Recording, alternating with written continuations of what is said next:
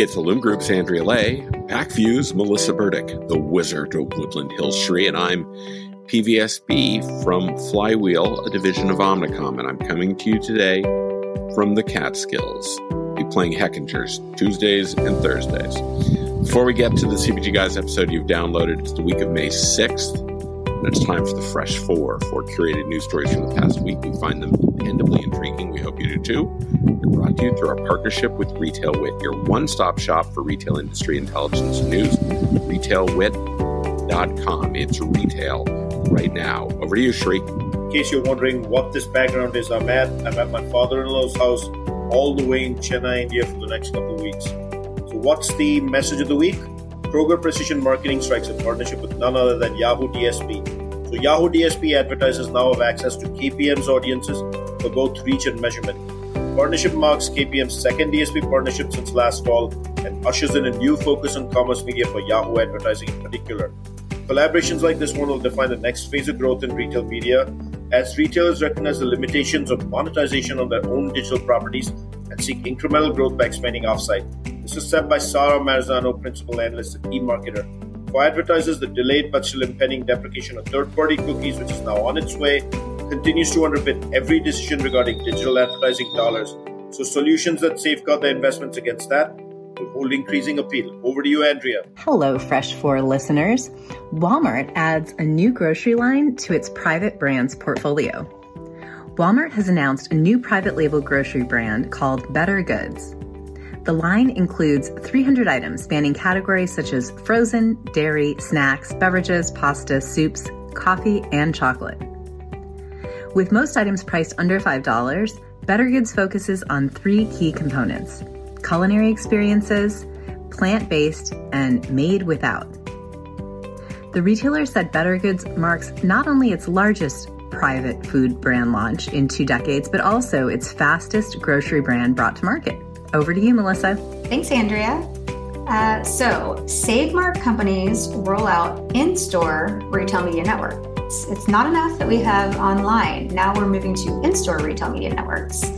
The Save Mart companies plans to roll out In Store Connect, an in store retail media network powered by Quad Graphics Inc. To start, 16 of the grocery company stores will have digital screens, kiosks, end caps, shelf screens, and vertical banners throughout, allowing CPG partners to showcase promotions, product information, and recommendations to shoppers. The program will eventually roll out to all the Save Mart companies, approximately 200 stores. This is Save Mart's latest retail media effort, coming almost a year after a launch of its own retail media network. Over to you, Peter. Thanks, Melissa. Rite Aid expands Uber Eats partnership for alcohol delivery in eight states.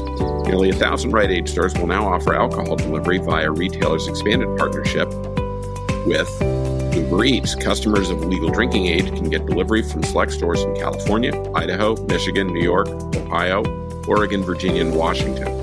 Quote, our collaboration and trusted partnership with Uber Eats underscores our commitment to meet the evolving needs of our customers and providing a seamless digital shopping experience that complements their busy lives, unquote, said Jeanniey Walden, Senior Vice President and Chief Marketing Officer at Rite Aid, the U.S.'s third largest pharmacy retailer. That's it for the Fresh Four. Now, on to the CPG Guys episode that you've downloaded.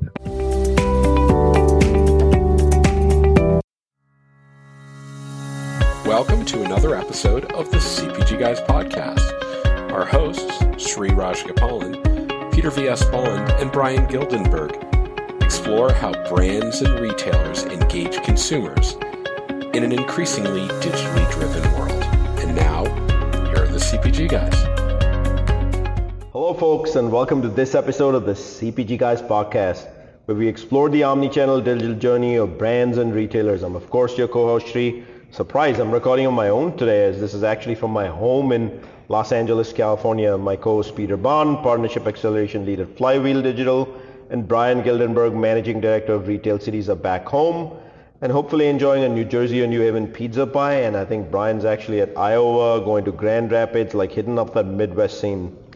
Before we get to our guest today, let me remind our audience to visit cpgguys.com on a web browser. You can find links to our podcast and all the major podcast platforms. If you're not already doing so, follow us on LinkedIn, where we publish new comments and content each and every day of the week, even on weekends. Yes, that's seven days a week, Monday through Sunday.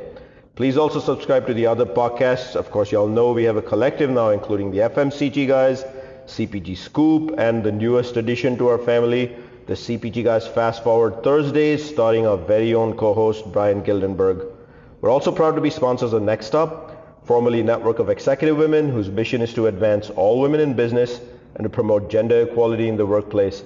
If you're a female founder or do not have a sponsorship through your organization, let us know by dropping us an email at contact at cpgguys.com. Again, that email is contact at cpgguys.com, and we're happy to sponsor your membership to this elite organization.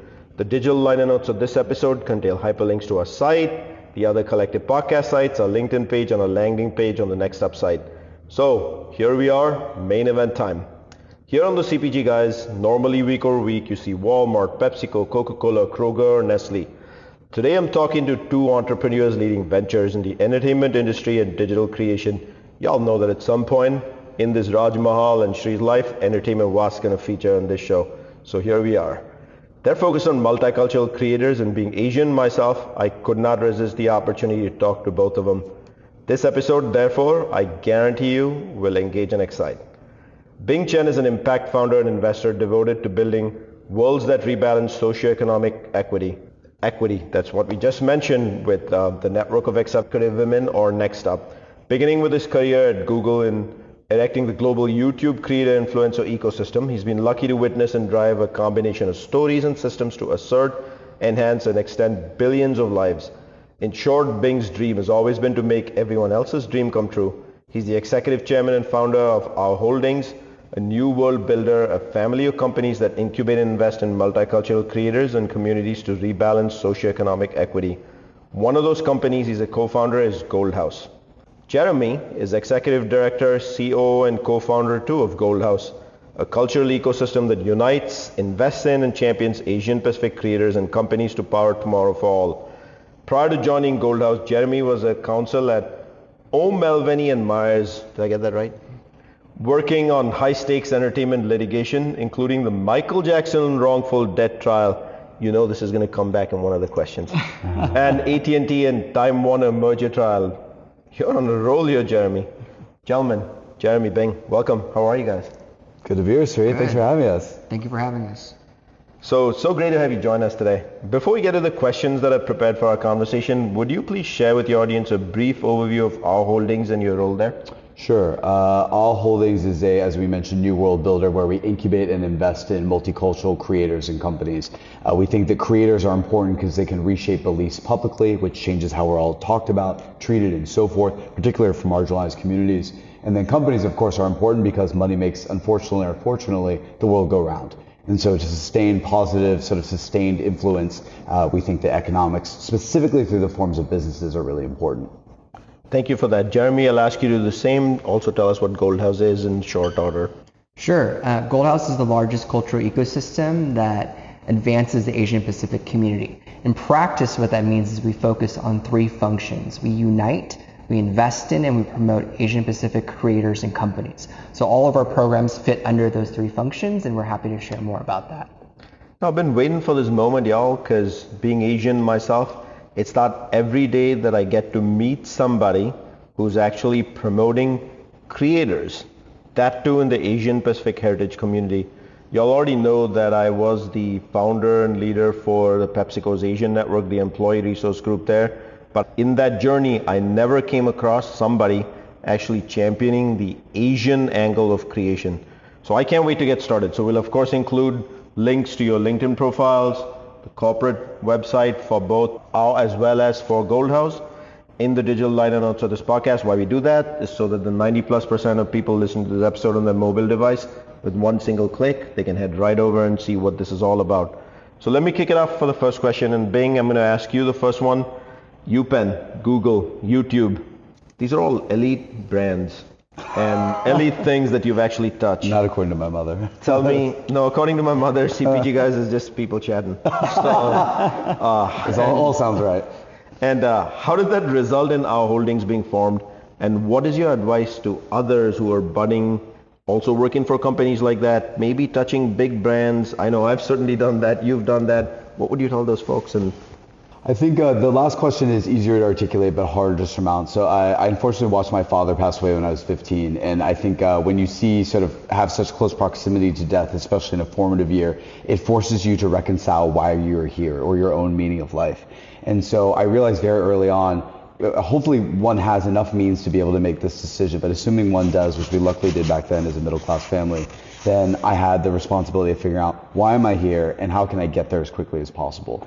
And so I figured out that my passion or meaning of life or purpose was to make everyone's dreams come true at a systemic, practical level. So if you're a musician named Maria Raj, how can we help you get to the top of the Billboard charts faster? If you're a founder who has dreams of creating the next great Sichuan chili crisp, how can we get you on every shelf on Whole Foods all the way to the digital shelves of Amazon very quickly? Um, and so my model or my icon for who I thought manifested that the most effectively culturally was of course Walt Disney, who changes minds, who changes hearts, who changes commerce and changes industries all around the world for now a century. And so um, the impetus for studying at UPenn and majoring in creative writing. Wait, wait, wait. All this came to you at age 15? Uh, 10. Age 10. Yeah. Um, He's a very uh, precocious uh, kid. it- obviously, the, the layers don't sort of manifest until later. But you know, when you're young, you have like a heuristic. I like Disney, and then when you're older, there are other, of course, elements. But that was why UPenn. Uh, all the alumni from UPenn who are active in Hollywood, the chairman of Disney Studios, Rich Ross, CEO of DreamWorks, Stacey Snider, were all creative writing majors. Um, I luckily chose YouTube and was admitted during the height of the recession at Google because I thought YouTube was the 21st century articulation of the media conglomerate, uh, where we take this for granted now. But democratization of creation and distribution of content seemed to be a compelling promise. And of course, through that, we built what is now known as the $100 billion creative economy um, or creator economy. I did not know it's 100 billion, but that's a big billion. number. Yeah, 100 billion. It started uh, started out a lot less than that. It was uh, effectively an eight-figure business over at YouTube Partner Program. Became a multiple billion-dollar business by the time I left. When we ballooned it to 42 countries, uh, and now of course there's all sorts of other platforms. You know, Twitch all the way to OnlyFans. So Wait, eight figures is only 10 million. So the story It started as 10 million start off. Couple, yeah. And then you get to billion. That's a whole lot more zeros, like a hundred x, two thousand x yes. Proportion. Yeah, so this happened when uh, we can go as much detail as you want on this, but uh, basically when I was 24, we realized we had this amazing offering called the Partner Program that enabled anyone to be able to monetize their channel. Um, this seems so obvious nowadays, but Yep, in yeah. 2010, this is this is sort of wild, wild west. I mean, People thought we were influence were is a way trash. of life now. Influence was a way of life, and so we realized in, in 2011 we thought, okay, we need to standardize this and look at it like Hollywood looks at it. So I changed the word from partners, YouTube partners, to YouTube creators, uh, which is now the lexicon of the industry. Our brand sales team standardized what is now known as influencer marketing. We created vain things like, if you've ever seen a gold play button, I basically stole and adapted the gold record from the music industry. No kidding. Um, yeah, yeah. So we did all this, and then the big thing that ballooned the business to a multiple nine-figure, and then by the time I left, ten-figure business was the globalization of the partner program or the wrapping around all this. You talked about my daughter, Rhea. Raj. You realize that We had their, to, yeah. their generation won't even know that you were part of the founding ecosystem of many of these words like digital creator. It's just a word. It's just a word now. Yeah, yeah. But I think that's the. This is this is going to be really morbid and sad. Um, and to paraphrase someone who's not Asian, but uh, I remember reading something that Mark Twain once wrote that said the first half of your life is spent building and amassing and amassing wealth, fame, great family, and so forth. And the second half of your life is spent giving it all away. And so, So true. Yeah, we often will plant flowers we rarely see bloom. So I, I'm at peace with that. I know what I did. Enough people in our industry know what we did together.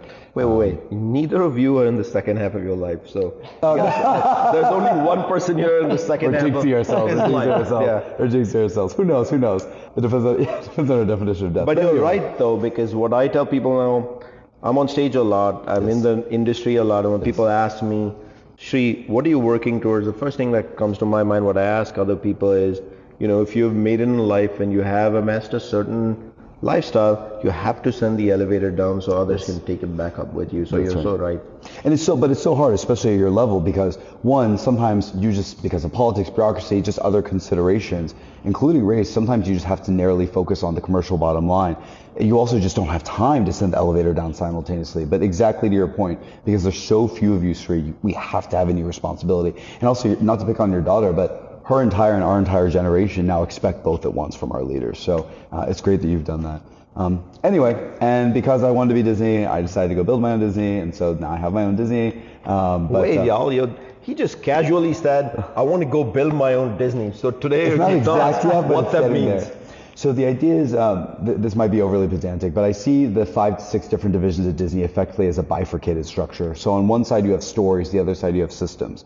Stories you have original IP, so these are the Marvel Cinematic Universe, Star Wars, and so forth. Um, I have my own version of that going out next year. And then you also have the studios or production ability. So I was lucky to co-found with Nina Yang Bongiovi, Kevin Lin of Twitch, and many others, uh, a film production fund known as ALM. We focus on multicultural filmmakers. Nina is the queen of Sundance Film Festival. Um, she has an amazing 8 for 8 debut at the film festival, launched the film careers of Ryan Coogler, Chloe Zhao, and just the most iconic multicultural filmmaker names that the world now knows. Um, so we're very lucky to be able to support her. Um, Gold House is another one of my sort of key or sort of, I guess, dominant passions, I should say. And Jeremy will share more, but um, the original impetus of Gold House was effectively how do we make the world smaller and give more opportunities to more people, beginning with the world's majority and the fastest growing population domestically. And that is, of course, our gold or Asian diaspora. That's awesome. And then what advice would you give for somebody else starting out on that journey? They've worked for large brands, you touch YouTube, Google. I mean, you may feel back then they weren't big brands, but Google and YouTube had a vision. Sergey and Larry had a vision. Yes. What advice would you give somebody who's in the middle of that journey, they're 30 years old, 10 years in their yeah. career, and they're like, I want to do my own thing? Yeah, I'd say one, don't succumb or be seduced by all these romanticized notions of entrepreneurship where someone quits their job abruptly, they go sleep on their friend's couch, they, they buy a Prius, you know, all, all this sort of all this sort of, you know. Damn, I was gonna, you know. Oh, I'm so sorry. I, I, I, few years out, it wasn't gonna be a Prius. It was gonna be a Lamborghini. Of no. Looks like Maybe we're sticking to Tesla. There it is. There it is. Tesla's yeah. okay as long as it's Model 3. Um, but um, no, I, I think what people need to remember is most entrepreneurs, most successful entrepreneurs, had a backup plan, and unfortunately, we're actually at least middle class. And so the first step is making sure you have the financial means and give yourself a deadline to make this actually viable. So give yourself 12 months of runway from savings. Give yourself 18, 24 months. That's number one. The second is once you have that. Very good advice. Yeah. Don't don't be seduced by romanticism. It is all a lie. Uh, most of us have backup plans. My backup plan is going back to Google, the best company in the world theoretically. So number two is to figure out why you were put on this earth and find out why you are uniquely qualified to deliver it to the world. Uh, and the second so well said. Yeah, and the second part is tricky because we confuse what we like with what we should make a career out of. Hobby equals career. Well That's said. first mistake. Second mistake is career is what we're good at. Third is what we're good at with what we are best at. And these all have to line up because starting a company is one of the hardest things in the world next to being a creative. So that would be number two. And then third is, of course, having a timed map instead of resources to actually get there. Well said. I mean, those are very clear and kind of like almost like a mini playbook so Jeremy, where do you meet this guy who says I want to build my own Disney? you're playing an extra role, not just as a co-founder of Gold House, but you're also playing a role as a CEO. So how did, in your own career journey, you went to law school? You right. were an attorney actually practicing. Earlier in the show, we introduced you as the Michael Jackson attorney trial lawyer and part of that team as well as a Time Warner thing from years ago. I remember, I actually remember both those moments. I won't date myself, but I remember him pretty well. I was, I was much older than you at that point. How do you go from that to co-founding Gold House with a guy who says, I want to start my own Disney? And uh, just take us through your career, your life, and how you got here, and how you're now CEO at Gold House. Yeah, my story starts with, I would say, when I first met Bing. We were 16 years old at a thing called Boys State in California, and I was um, blown away by his energy. And when I said he was a precocious kid, I, mean, I didn't know him when he was 10, but at 16 already kind of understood that he, this is a person to watch, and this is a person to support. Uh, we became best friends after Boys State. Uh, we both went to school on the East Coast. He was at Penn, I was at Harvard. Jeremy went to better school. I don't know about that. Does your mom agree? That's what. That's your. It doesn't get higher than number one. so you got the number one. Sorry, that's fine. That's fine. You know, middle, middle class. Middle Wait, class. Mid, mid, mid, mid Penn was way more fun. I would go to Penn. I would come visit him for the parties. Right? It's very different from, the from Harvard parties. Um, and I, you know, we had just had vastly different career paths because he was always this this big visionary guy, willing to take the risks. I was much more traditional. Um, I think a lot of people with immigrant parents would understand. Like you take that career path that is safe, that is secure, that is what your parents came to. I mean, I don't think it's you. just an immigrant thing. I think it's immigrant and Asian, the intersection. I feel that myself, right? I came here to this country. My parents weren't even here, but the safety route that you mentioned that was inculcated in my head. It is because they, for so many people who came here, they had to traverse so many difficulties, right? My my parents left Vietnam uh, right after the war. They're refugees. You know, they, they they smuggled out of their country in a boat um, for seven days before they got to Malaysia. So coming here, all they wanted was security for us, you know, financial security. Yep. Um, so I understood that, and all I did was work my butt off to, to get into the best school I can get to, to go to the best college I could, to get the best career I could that was stable. So that was my trajectory for as long as I knew. Um, and after college, went to law school because it seemed like a safe path. Um, I stayed at Harvard, just kind of moved down the street, and was focused on going back to eventually go to LA to practice in whatever it is that gave me that security I needed. So I ended up at a firm that practiced mostly in entertainment litigation uh, in the office that I worked in um, and got the tremendous opportunity to work on some really, really cool trial cases in my career from day one all the way until I left about seven years into the firm. And for me, I think outside looking in, a lot of my classmates in law school would look at me and say, you know, you're, you're getting to work on these cases that make headlines, that everyone's watching, that for most people could be career defining. Um, how does that feel? When I was confronted with that question, I think it didn't feel fulfilling. Yes, I had the secure paycheck, um, eventually paid off my school loans, made sure my parents were in a good place as well. Um, but at the end of the day, I wasn't excited to wake up to go to work every day. Um, so what Bing was saying earlier about like you know your passion, your hobby, but also what your skill set is. Yes, there are a lot of parts of being a lawyer I enjoyed, but there were also gifts that I think I had that I wasn't able to give to my community, to the world being at that traditional law firm. So I have to ask you, how was Gold House founded? Yeah, uh, so I. How'd you even get the name Gold House? Bing should tell a story about the Gold House. We want to hear it? Um, and then. I'll tell the quick story and he should tell how it was Yep. built. Yeah. Yeah. So Gold House comes from several different places. Number one is if you Google Asian, Asian American, Asian diaspora, typically the first two adjectives used to describe our community are cheap and weak. These are both, of course, pejorative adjectives. And so one is we wanted to immediately dislocate the misperception that we are cheap and indicate that we are actually worthy and of quality. Gold is not only something that all of our ethnicities harbor throughout history and value, but it's something that is universally prized. So that's number one. The second is there's historic, yeah, there's historically immense fragmentation within our diaspora. So when you look at a lot of Asian organizations, it's all East Asian men, old East Asian men in real estate and finance. Where are the South Asians? Where are the Southeast Asians? Where are the Pacific community? Where are the Saudis? Where are the Iranians? So forth, and where are the Persians? So forth and so on. And so we wanted a color that encapsulated all of us, especially because of multiracial identities and so forth. And gold is basically a combination of brown, yellow, black, white, etc. All the sort of incredible faculties that we have. And then third, from a branding perspective, and I know you'll appreciate this um, uh, with, with your day job, is we needed something young and something that just felt aspirational and sexier. Every other organization was called something organization. And that just was not the culture we were going for. And then finally, speaking of culture, we realized that the fundamental reason that our diaspora did not have a culture analogous to the African diaspora or the Israeli diaspora, where there's immense, immense collaboration, was because none of us support each other. And so what better place to start than in the home or the house where you feel safe, where you can collaborate and so forth. So that's why it's called Gold House. So Gold House, very clear, right? Um, now, if you can tell us what is Gold House, Yeah. and then I did my own research on the internet.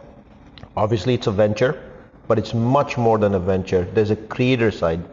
Talk to us about what is Gold House. How did y'all start it up? We got the name. We now understand how the name came by because it represents Asians, period, from all over the entire continent of Asia. But how'd you guys start it up? And then talk to us about the creator side. The question. Which, by the way, y'all have been generous enough to feature my daughter Rhea Raj. And uh, normally at the top of the show, I'd say, you know, listen to my daughter's music, www.riaraj.com. I waited for this moment to say it because you'll actually feature her on the billboard on Times Square. That's very generous. So tell us about the creative side. Well, first of all, she's so talented, so it was our pleasure to feature her. Um, so we started Gold House to kind of answer the question that Bing said: How do we create what we call now a, an ecosystem where leaders from across different industries, across different communities within our diaspora can come together to support each other? You know, in many ways, we envied what I think other communities were able to establish. I couldn't agree more with you, right? Especially as a diverse community, person of color. I waited for this moment to hear another fellow Asian say that. Thank you. Yeah, and, and it makes sense. You know, we're five billion people in the world. yeah. Dozens of different ethnicities, languages, lots of Thousands of dialects. Yeah, Yeah. it makes us two thirds of the world's population, That's right. Without a voice in the United States. exactly, exactly. So how do we harness that power and support each other to elevate um, our community? That was the question we were trying to answer. Um, and through that, we realized that there are still really important causes that whether you're an Iranian American, a Vietnamese American, a Japanese American, you can all understand. So one is around media representation, right? We all knew what it felt like not to be seen, not to be represented accurately in an affirming way. Um, and in many ways, the timing just worked out well. Where Crazy Rich Asians was coming out in 2018, um, and we knew John M. Chu and several other castmates as well, and knew that the moment and the success of Crazy Rich Asians far exceeded just entertainment, right? And if this film did well, the trickle effect of its impact will touch on And boy, did everything it do well or what? Yes, So- yes, it became the highest grossing rom-com in over a decade, right? So we use that, I think, in many ways as a, as a rallying cry to bring our community together, to bring people from finance, from tech, from fashion, who may not be necessarily embedded in entertainment, but understood the value of the success of this film, to leverage their resources and their power and their community and network to ensure the success of the film. And that, in many ways, was the seed that sparked Gold House. Got it. And so that's how Gold House gets incubated. And then talk to us about the creator community that you're working with now.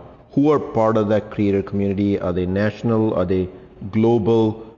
How do you find somebody that comes and joins? Yeah, so we started with, in many ways, marketing a, a film, right? And helping to ensure that the grassroots momentum and the community would rally behind a film, um, and then worked way backwards in many ways. So now we work with every major studio and streamer from as early as ideation, scripting, casting to ensure that from So day, it's various archetypes. Exactly. From day one, that a story is told correctly in an affirming way.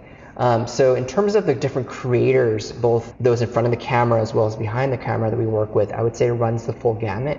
Um, we have established creators that are part of our membership. So, you're thinking A list actors and writers, um, C suite executives of studios to emerging creators who are trying to break it into the industry, those who show the most promise, who need both the mentorship and the resources and the promotion and exposure and the hard capital invested into their career to show that they can too break through the mainstream. And how do they reach you if they have a vision and an idea, almost like a venture pitch, but how do they do that?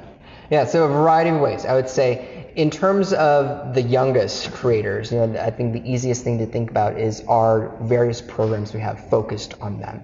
Um, so one is bringing the community together. You know, go to our events, show up, network, meet the people who are in the room who are established, who can provide you the resources and, in many ways, the expertise and mentorship you need. Secondly, apply for the different programs we have available, like what Rhea did, right? So we're able to work with some of the leading companies in the industry because there are passionate executives who've made it in these companies who want to be able to leverage their resources to invest in those who come from their community. So the Music Accelerator, for example, working with Spotify and with AEG, um, you know, the two biggest platforms in many ways in this space, and saying what resources do you have, both mentorship, hard capital, promotions, to help us find the next big artist.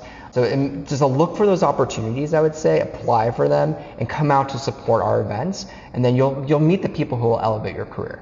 So, um, here in November every year, we do Women's Month on the CPG guys. Why do we pick November? You're probably familiar with it's Breast Cancer Awareness Month and Susan G. Komen. I'm now on the board of Next Up, which is gender equality. I am uh, championing female executives and their growth and development. But I waited for a moment to find my peeps to actually have Asian Pacific Heritage Month on the CPG guys. So, guys, are we doing it next May or what on the CPG guys? Yeah, so we'll feature Asians, APHM on the CPG guys all month long. We'll send all the best CPG leaders. Yeah. Looking forward. So all that you have in your network want to feature, let us know We so we can that. have an Asian month on the CPG guys next May. I can't wait actually. I wish eight months flew by. And so Bing, Gold House is more than just creators, your brands.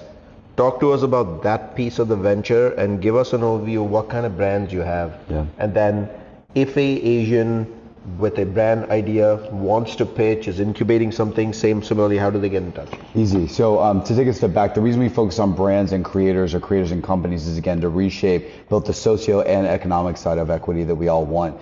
Uh, on the brand side, there are two profiles. One are established brands and leaders like you, and they provide incredible resources, business development opportunities, mentorship, capital investment. They serve as board directors and advisors to the next great companies. So that's number one. It's not just paying it forward, but also increasing their liquidity as well as candidly their stature within industry because many of these companies are going to go all the way. The second focus are founders. So to take a step back as to why. The Asian diaspora is actually the least likely demographic to be promoted to management of any group in this country according to Harvard Business Review. Asian women in particular are the least likely. No, no debate. I see it go. all around me in Yes. the industry that I work in, in retail and Yes. CPG. And you I- surrounded it, I of course. rarely see A you. an Asian woman in leadership. Yes. Indra Nooyi was an exception at Yes. PepsiCo. Yes, but that's exactly I, right. actually, my naive head is not even able to pick another name at this mm. moment. So there are two ways to sort of surmount this, in addition to being street rise. One way is to work decades effectively to get to the C-suite or boards, right, of existing companies. There are others who are doing really great work there, Ascend, ACE, and so forth. And as Gold House, we always want to be collaborative, supportive of existing great work. The second way that we think is actually faster is to found our own businesses. Because if you found your own business, usually the life cycle is seven to 10 years for an exit. And so within seven to 10 years, we can diversify C-suites and boards because we control them. Further, Absolutely. yeah, and further, we come from a place of power, not victimization. If you look at um, the diversity of founders and funders, for some reason, our diaspora is exceptional in this space. So I'll give you stats. 48% of the Forbes Midas list this year was Asian. The majority of them are in Gold House, the majority of them are LPs. For some reason, we are half of the top funders, period, of VCs, uh, uh, of VC-backed companies. Uh, on the founding side, 42%, 42% of the companies that have IPO'd in the last year and a half, since January 2022, on this continent, have an Asian co-founder. I'm not surprised on that one. We are, we're, for some, but no one knows this broadly, right? You know because you've been in it and you have this identity. But for some reason, the world needs to know we are exceptional founders and funders, which means we are exceptional Yeah. leaders and tastemakers. And so to that end, we have, for the emerging founders, the largest top Asian Pacific founder network on this continent, the definitive founder accelerator. They colloquially call us the Y Combinator of Asians. Funny enough, Garry Tan, the CEO of Y Combinator, is also our advisor uh, and also in Gold House. Um, but the companies in only three years have collectively raised over $700 million in follow-on capital. Incredibly well-performing accelerator by any calibration. And we also have the definitive Asian Pacific and only formal fund focused on Asians again on this continent. $30 million early stage. The 99 investors are a who's who of the most aspirational Asian founders from the last decade, as well as it. several celebrities. Um, just to give you examples, this founder CEO of DoorDash to YouTube to Twitch all the way to Padma Lakshmi. So really, really broad there. And the entire goal there is how do we again change the face and the ceilings and the impact of the next generation of leaders. So that's, yeah, that's effectively that. and then, go ahead. I just wanted to add that what's also, I would say, unique to Gold House in some ways is that we sit at this intersection between creators and companies because there's so many synergies you can think about that if you sit in just one component of this ecosystem, you may not necessarily see. So to give some concrete examples, you know, working with uh, Disney, for example, on Shang-Chi or on Raya and the Last Dragon, if they're looking for a CPG company to work with that is going to be reflective of the story, why not work with an Asian founded company? Great, you know, we we can Well said. consult, exactly, we can consult in the story and we know some great companies that would be the perfect brand to work with. Let's go further there. So uh, to be entirely self-serving, um, though 100% of our fund profits go back to the nonprofit, so maybe not self-serving, self-serving for the community. Um, the example that Jeremy's invoking is a sparkling water brand founded by a Filipino founder, What's the name? Sanzo, sparkling water. Let's uh, spell it first, please. So, uh, S-A-N-Z-O. listeners can- S-A-N-Z-O. Correct. Uh, S-A-N-Z-O sparkling water for those in the audience wanting to try it. Correct, and it's uh, Asian infused flavor, so it's yuzu, um, Got know, it. passion fruit, and so forth. And so the example Jeremy's invoking is we successfully got him into both of these films. Everyone wins because it's an authentic integration. He gets not only association with the biggest film franchises in the world, which can be company brand defining, but also gets multiple six and latter case seven and potentially one day eight figures of paid marketing spend.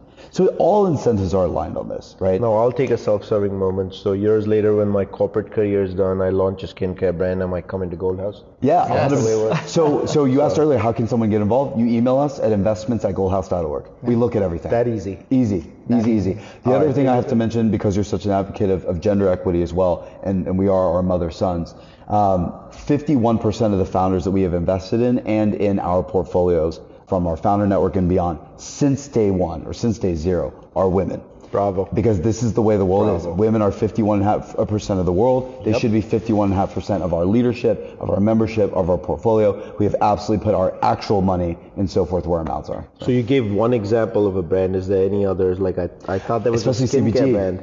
We have so many skincare. So Go there's ahead, there's Glow Recipe, which we really love. There's Soko Glam as well. The other one, just to take it back to food, it's probably because her day job and because we're really proud of her. Is um, have you tried Fly by Jing? No, but now I will again. Fly by Jing. Jing, J-I-N-G. So she's actually a she's a force of nature of a founder. Is it national, regional? National for sure. She's all over Whole Foods. One of my favorite sayings is that um, salsa outsells ketchup, but now Sichuan chili crisp outsells salsa. So an Asian woman actually has the highest selling spice at some point in Amazon last year for six months at Whole Foods, etc. It is an amazing chili. One chili crisp. Sichuan curly crisp. Yes, exactly from the Sichuan province. It's incredible. I wish I knew we could have tried some on the show. We should have we should have brought you some. We'll have her send some to you. But we're just proud of her because A, she sources all of her ingredients locally from China, so it feels a little authentic there. B, it's delicious. It's so good. And then C, if you look at her branding, she gives I can't curse on the show, but it's a, it's a very singular brand, I'll put it that way. She has multiple middle fingers up to all sort of old incumbents. There are all these people who would chastise her for being an outspoken woman, completely settled them down on the internet. And so she just represents so much of not just what a strong female founder or a CPG founder California is. based? She's California based. That's right. California and New York based, yes. Gotcha. Um, but just what the next generation business should look like. Um, so we're really, really proud of Jing on that. Let me remind our audience that we're speaking with Bing Chen, Executive Chairman and founder of AU Holdings, and Jeremy Tran, CEO and co-founder at Gold House. You, of course, Bing, are also a co-founder at Gold House. I never asked you how you got the word owl. What does that mean? Uh, so for some reason, everything I like is gold. I think I'm just trying to regain. I mean, so do you guys. So I think everyone does. Um, but yeah, all the companies I have privilege of supporting have gold in some way. So awe is AU, of course, the periodic symbol for gold, but it's pronounced. Oh, you're right. Yeah, but it's Yeah. pronounced awe. Somebody Yeah, didn't High school to chemistry. yeah, class. yeah, yeah. It's been a long time. A long But I, Somebody cut their chemistry class. That got it's all revealed good. today. Honestly, so do we. It's all good. Uh, English majors, okay. Um, or brand guys. Um, but um, no, I say shock and awe, or it's pronounced awe, like shock and awe, because I think awe or wonder is our our species' single greatest definitive trait. It's just that we question and are curious, and that curiosity begets us and creates things like getting us on the moon, or creating great food brands, um, or building incredible movements and collectives across oceans. So. So I'm, I'm going to ask you the next question, Jeremy, and I'm going to answer it in my own head because uh, the question is Asians in entertainment, very scaled outside the United States. China, Korea, Japan, Bollywood, these are the four that come. These have entertainment industries like everything from K-pop, the Chinese music industry, local in China, Japanese, movies. These are all, the numbers are insane how large these are but unrepresented. I don't even want to say underrepresented, unrepresented period in any form of entertainment in the USA. Why is that the case? And then I tell my head, if I flash back five years, I remember having the conversation with my own daughter who's a musician. We've talked about Rhea multiple times. You have to go to college, just like your mom's told you, because I was also told the same thing. It wasn't just college. We lived in New York, and if you want to live in around New York, it must be NYU. And sure enough, Rhea hustled away by working internship for Professor Scott Galloway, who you might know from Stern. And um, now I'm thinking back. I mean, why did I? Right? If you, if creative and entrepreneurship in your mind, that's where you should flourish. You should do. You should seek your ambition. If nothing else fails, there's always alternatives, like you said, a plan B. But in your mind, Jeremy, why are Asians unrepresented in the entertainment industry? I'm going to break this question into two parts. So one, I think, is Asian content from uh, Asia itself, the continent. Um, and for so long, the U.S. has exported uh, entertainment. I think 80% of the entertainment consumed worldwide was from the U.S. for many decades. Um, and only in the last, you know, five, ten years or so have we started to see more and more content from Asia penetrate mainstream U.S. audiences. Squid Game is a good example, right? It became the highest. One heck of a show you Yeah. brought up, man. one heck of a Try a lawyer. I can see that in you. Now I want to sing the haunting song, but go on. you guys know what the haunting song is? the- it's not red light, green Yes. light. Sing it in Dun, Korean. Dun, dun, dun, yeah. But go ahead. Um, yeah, so, so, so for so long, I think the US was hesitant to import culture, import content from, from the Asian continent and from other continents as well. Um, but the advent of streaming allowed that content to proliferate in ways that it may not have had. And for streamers to take the risk, I think, of say, sure, we'll distribute Squid Game. We have no idea how well it'll do, but let's give it a try. And then when it suddenly becomes this viral thing and becomes the highest streamed show ever, right? it- people are now looking and realizing that content from from other countries, as long as it's good, will do well. Good content is good content. So that's one area where I'm finally seeing more and more progress and more and more investment Well in that type of that content.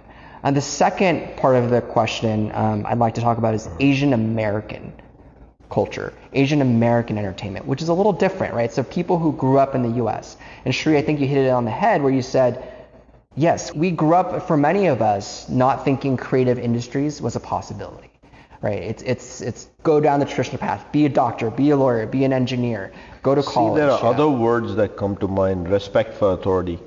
Don't question the system. Exactly. Obey. a lot of those were said to me as well by my parents, and for the most part in my life, I have followed those. Yeah, and, and it's um, you don't want to rock the boat, right? Like don't rock the boat. You're so lucky to be here in many ways. Is the, the mentality you have that you're supposed to just put your head Yeah, down, work well said. And you know contribute to society by being Yeah. a working member.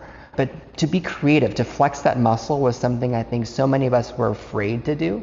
Um, but now we're starting to see more and more people penetrate that market and be really successful at it, right? I can't imagine the number of young kids watching Parasite, watching Everything Everywhere All at Once, and saying, "Look, mom, like somebody like that can make it." When Ki Kwan won the Oscar and was on stage and gave that speech, the first person I called was my mom, right? Similar What story. was the reaction? Um, well, I cried, uh, but she she Well, I think a lot of us cried, but well, Yeah. I'm just curious. What was the reaction? she didn't fully understand, to be honest. Like, what does this mean? Like that he won an Oscar? She's like, so that's like the biggest acting award, right? I'm like, yeah. And she's like, someone like him, who shared a story like her, who you know left Vietnam during the war on a boat and made it to the U.S.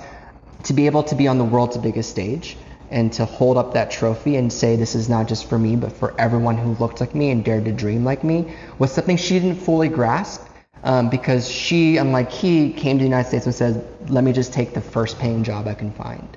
Right? Let me make sure there's food on the table, there's a shelter over my head, and not dare to dream beyond that. But everything she did was so that I could dream beyond that. Um, so for, for us, it was a very moving moment. But and I think younger kids now seeing that are so inspired and willing to, to think outside of the four corners of what we define as success for so long. Fully understood. The most important question of the day is Squid Game's going to have a season two. Oh yeah, Yeah. confirmed. They already announced the lead cast. Oh, It'll be great. that. Yeah. Are we getting any repeats? Uh, there are a couple. We Only just few. dropped major announcement here on the CPG guys. There's going to be a Squid Game season two. How about that? hey, jokes apart, when you want to bring someone into the Gold House network and you invest in them, what tells you? Because I'm sure to the email address you gave, investments at goldhouse.com, you get many applicants, many Asians applying, or other people applying. What's the magic, and how do you say, I know that I want to be behind this person? What do you look for? Yeah, so the, the I'll give you the broad disclaimer and then I'll give you the four point criteria. So the broad disclaimer is it of course depends if it's a creator or a company. On the company side, depends on sector, it depends on stage and all that. Um, so all the sort of even, the standard even then, Bing, people may adhere to, uh, let's say, numbers. You look at numbers, you look at reasonable success, startup success, and numbers-wise, many stories might be, yeah, we see something out there, there's a spark. Is there a magic you look for in a human?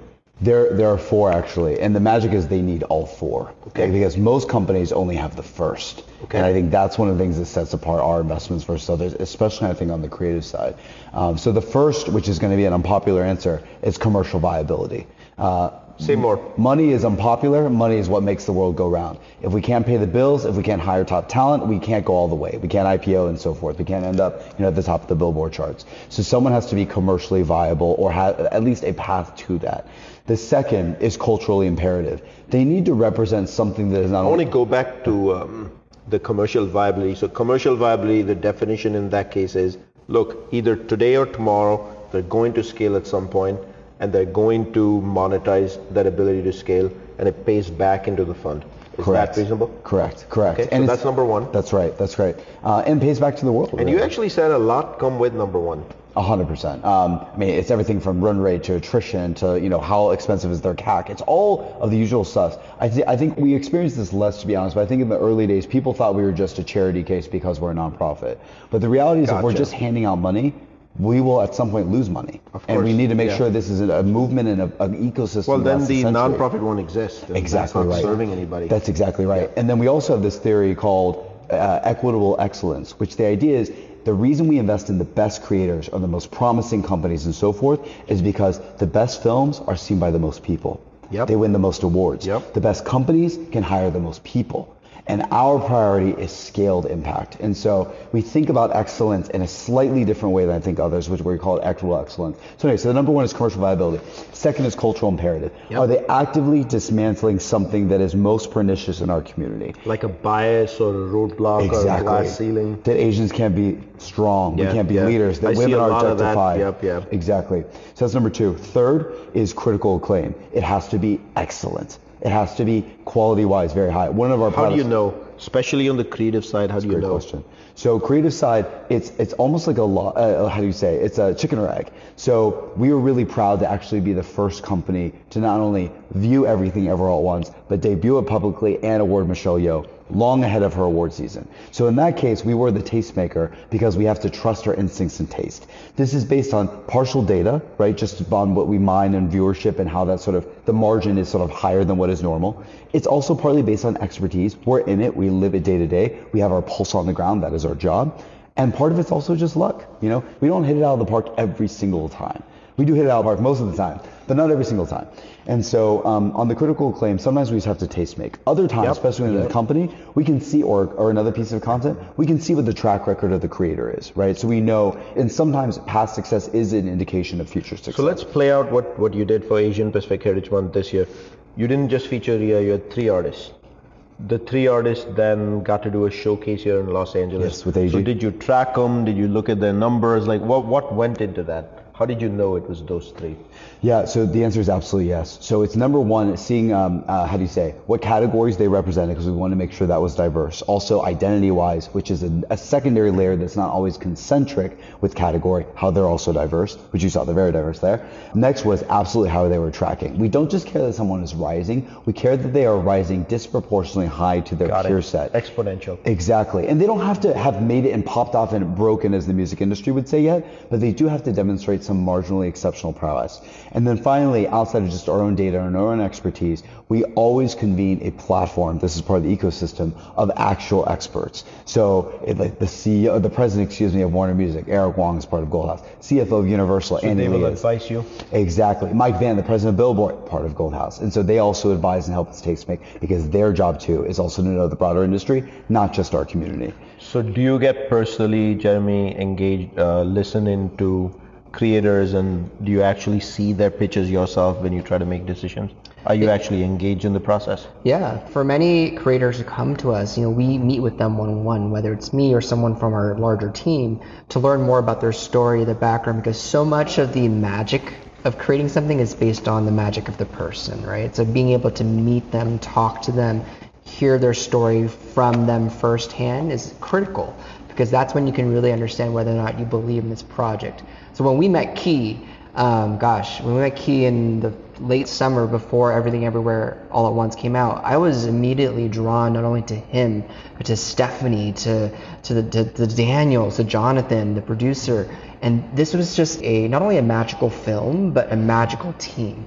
Um, and we knew we had to do everything we could because we believed in the project and believed in the people, right? So, so I think it's critical for us to understand who's behind the story as well. Um, and there are stories sometimes we watch that we think are good, and we meet people we're like, you know, maybe you're maybe you're not the right fit for us, and maybe. so tell me, how do you close those out? Because Wait, let's- someone's walking away with disappointment. It can't be easy. Wait, let's go further on that too. Is so on the people side, the Daniels and Jonathan Wang, who are the director, writer, directors, and producers of Everything Ever All at Once, are not just singular talents. We saw the film, we thought Yeah. this is one of the best films we've ever seen. But they are incredibly good men. They're just good human beings, and that shows, and it takes off, and sort of their career took off. Now, how do we close these conversations? So it's really important as an ecosystem to be inclusive of everyone. They just may not be able to provide everything to everyone at once. We'll put it that way. So not everyone should be on Times Square billboard. Not everyone should get editorial promise and featuring by Spotify. Not everyone should get a million dollar check from us, but they should still be in the family. So as long as they hit a threshold, which admittedly is a quality threshold as it should be, as long as they hit that, we welcome them to a network called Futures. It's the single largest Gotcha. network of the most promising Asian Pacific creators. That's Gold House Futures. Correct. Gold House Got it. Fashion designers, musicians, filmmakers, and founders, so they can all meet each other and cross pollinate. Because it's cool if you're 50 Cent doing a vitamin water deal. Sure. But it's cooler if you're younger 50 Cent finding Sanzo and you both come out together. Absolutely. So I assume you do a lot of networking events for them. exactly. Is it all over the country? I assume New York, LA, that kind of yes. thing. Definitely LA and New York are our strongholds, but we have events all over the country. And what- what Bing was saying, like, it's hard for us to have a meeting with Spotify, for example, and AEG, say we want to have 20 different musicians that Sure, we feature. sure. Whereas like, can you give us three? Right, and we get dozens of uh, hundreds of applications for those three spots, Yep. And go So- deep on them. And go deep. It's hard. But I think you were those three. very Yeah. clear on the four stage, the four different pillars that you evaluate on. That was very helpful. The, the fourth I should have mentioned too, that um, Jeremy was alluding to with the Daniels and Jonathan, is character. I I was about to say character. It's character. So literally, it's I was all four put that word out. Yes, because we, how do I say this, Flight? We are we are all around a lot of immensely powerful people who have gotten away with behavior that has always been unacceptable, but now is especially publicly unacceptable. Um, we have Unacceptable but tolerated, and today we have evolved to unaccepted. There's no reason to tolerate it. Correct. So it should have never been Correct. tolerated. Because there's enough great people doing great work, or Yeah. good people doing great work. So unfortunately, there are quite a few of these people who come to us for support, and we don't support them because it's not the type of leader we need anymore. Because there's again, crazy. there's Daniels and in Jonathan. 2023, we still get those kind of There's people. so many. Asking for support. Everywhere. So, Bing, let's talk about the Invite-Only Venture Network, what we're talking about now already, and the Multicultural Board Seat Network. How do Asians and other multicultural executives benefit from this? And if they're interested, how do they reach out to Gold House for that initiative? We want to empower the next generation of executives to not only increase their wallet size by getting equity in the next great companies that are defining industry, but also just their public stature. A lot of C-suite executives say, I want to be on a public board. That's great and absolutely do I that. I hear that a lot. Yeah. 100%.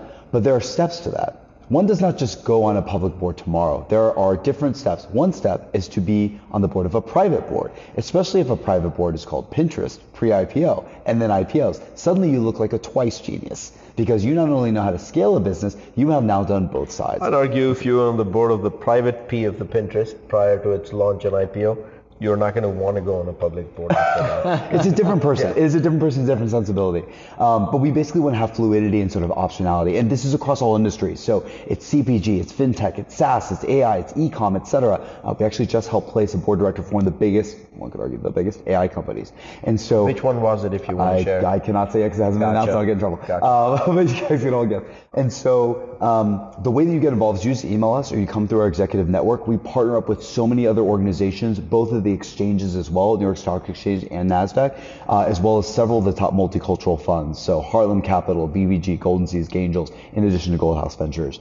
It's And all they have portfolio companies that you actually have access to board seats on. That's exactly right. And one of the exciting things about this is because we are now in a new generation of founders who don't just care about expertise, they care about identity and socio-cultural Yep. uplift at Yep. once because you can have all of these things at once.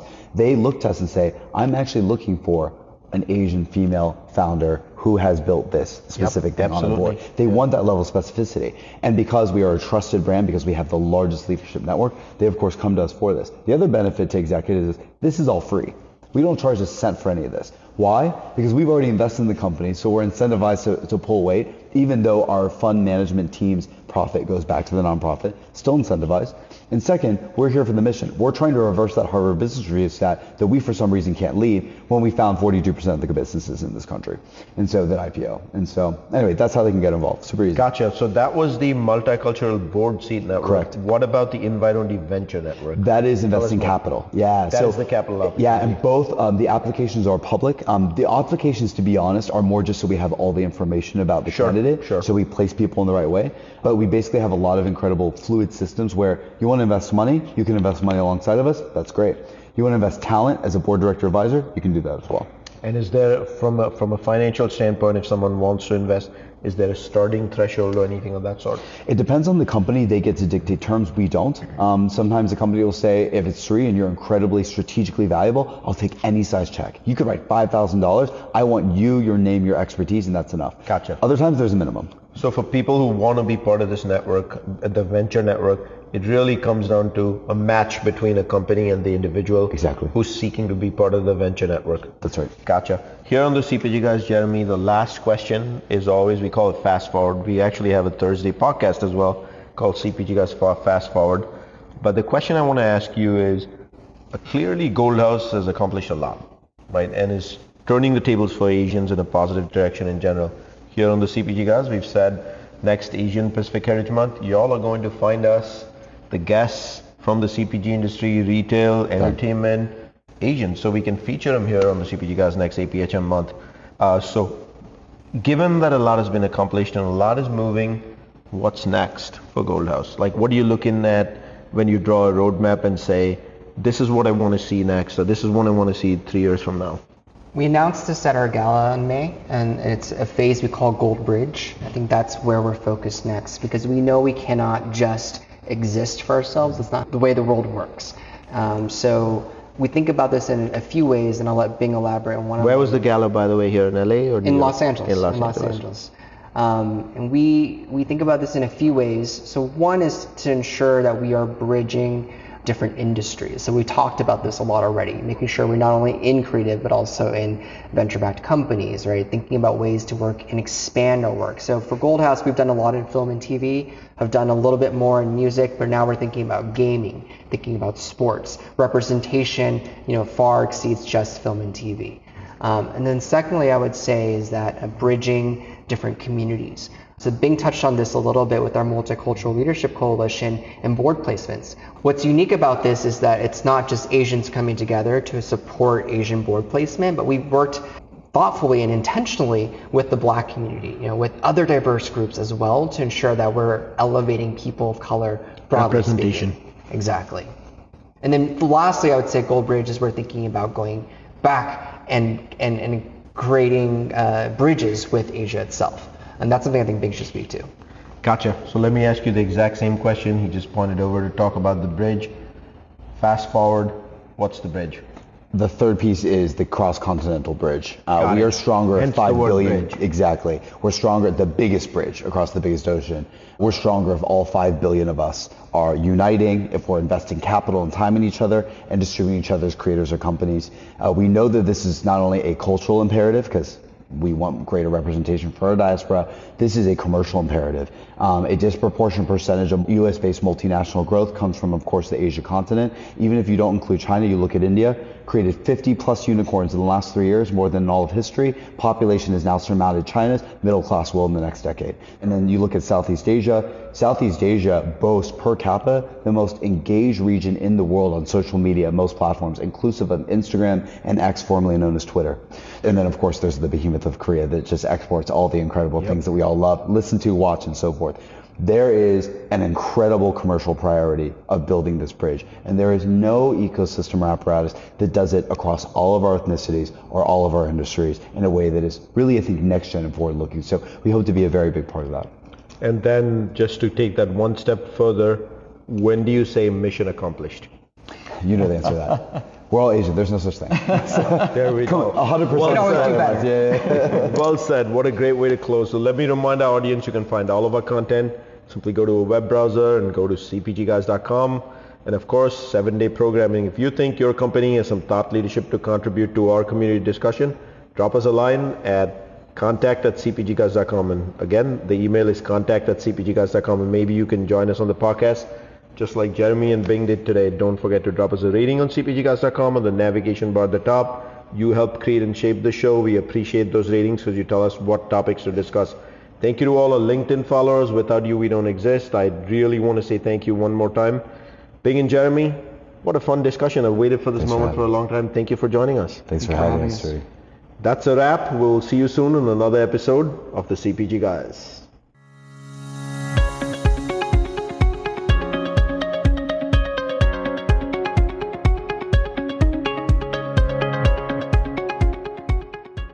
Content in this podcast episode is provided for general informational purposes only.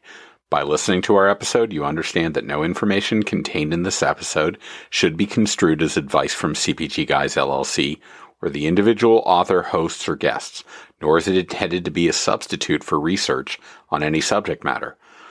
Reference to any specific product or entity does not constitute an endorsement or recommendation by CPG Guys LLC. The views expressed by guests are their own, and their appearance on the program does not imply an endorsement of them or any entity they represent. The views expressed by CPG Guys LLC do not represent the views of their employers or the entity they represent. CPG Guys LLC expressly disclaims any and all liability or responsibility for any direct, indirect, incidental, special, consequential, or other damages arising out of any individual's use of, reference to, or inability to use this podcast or the information we present in this podcast.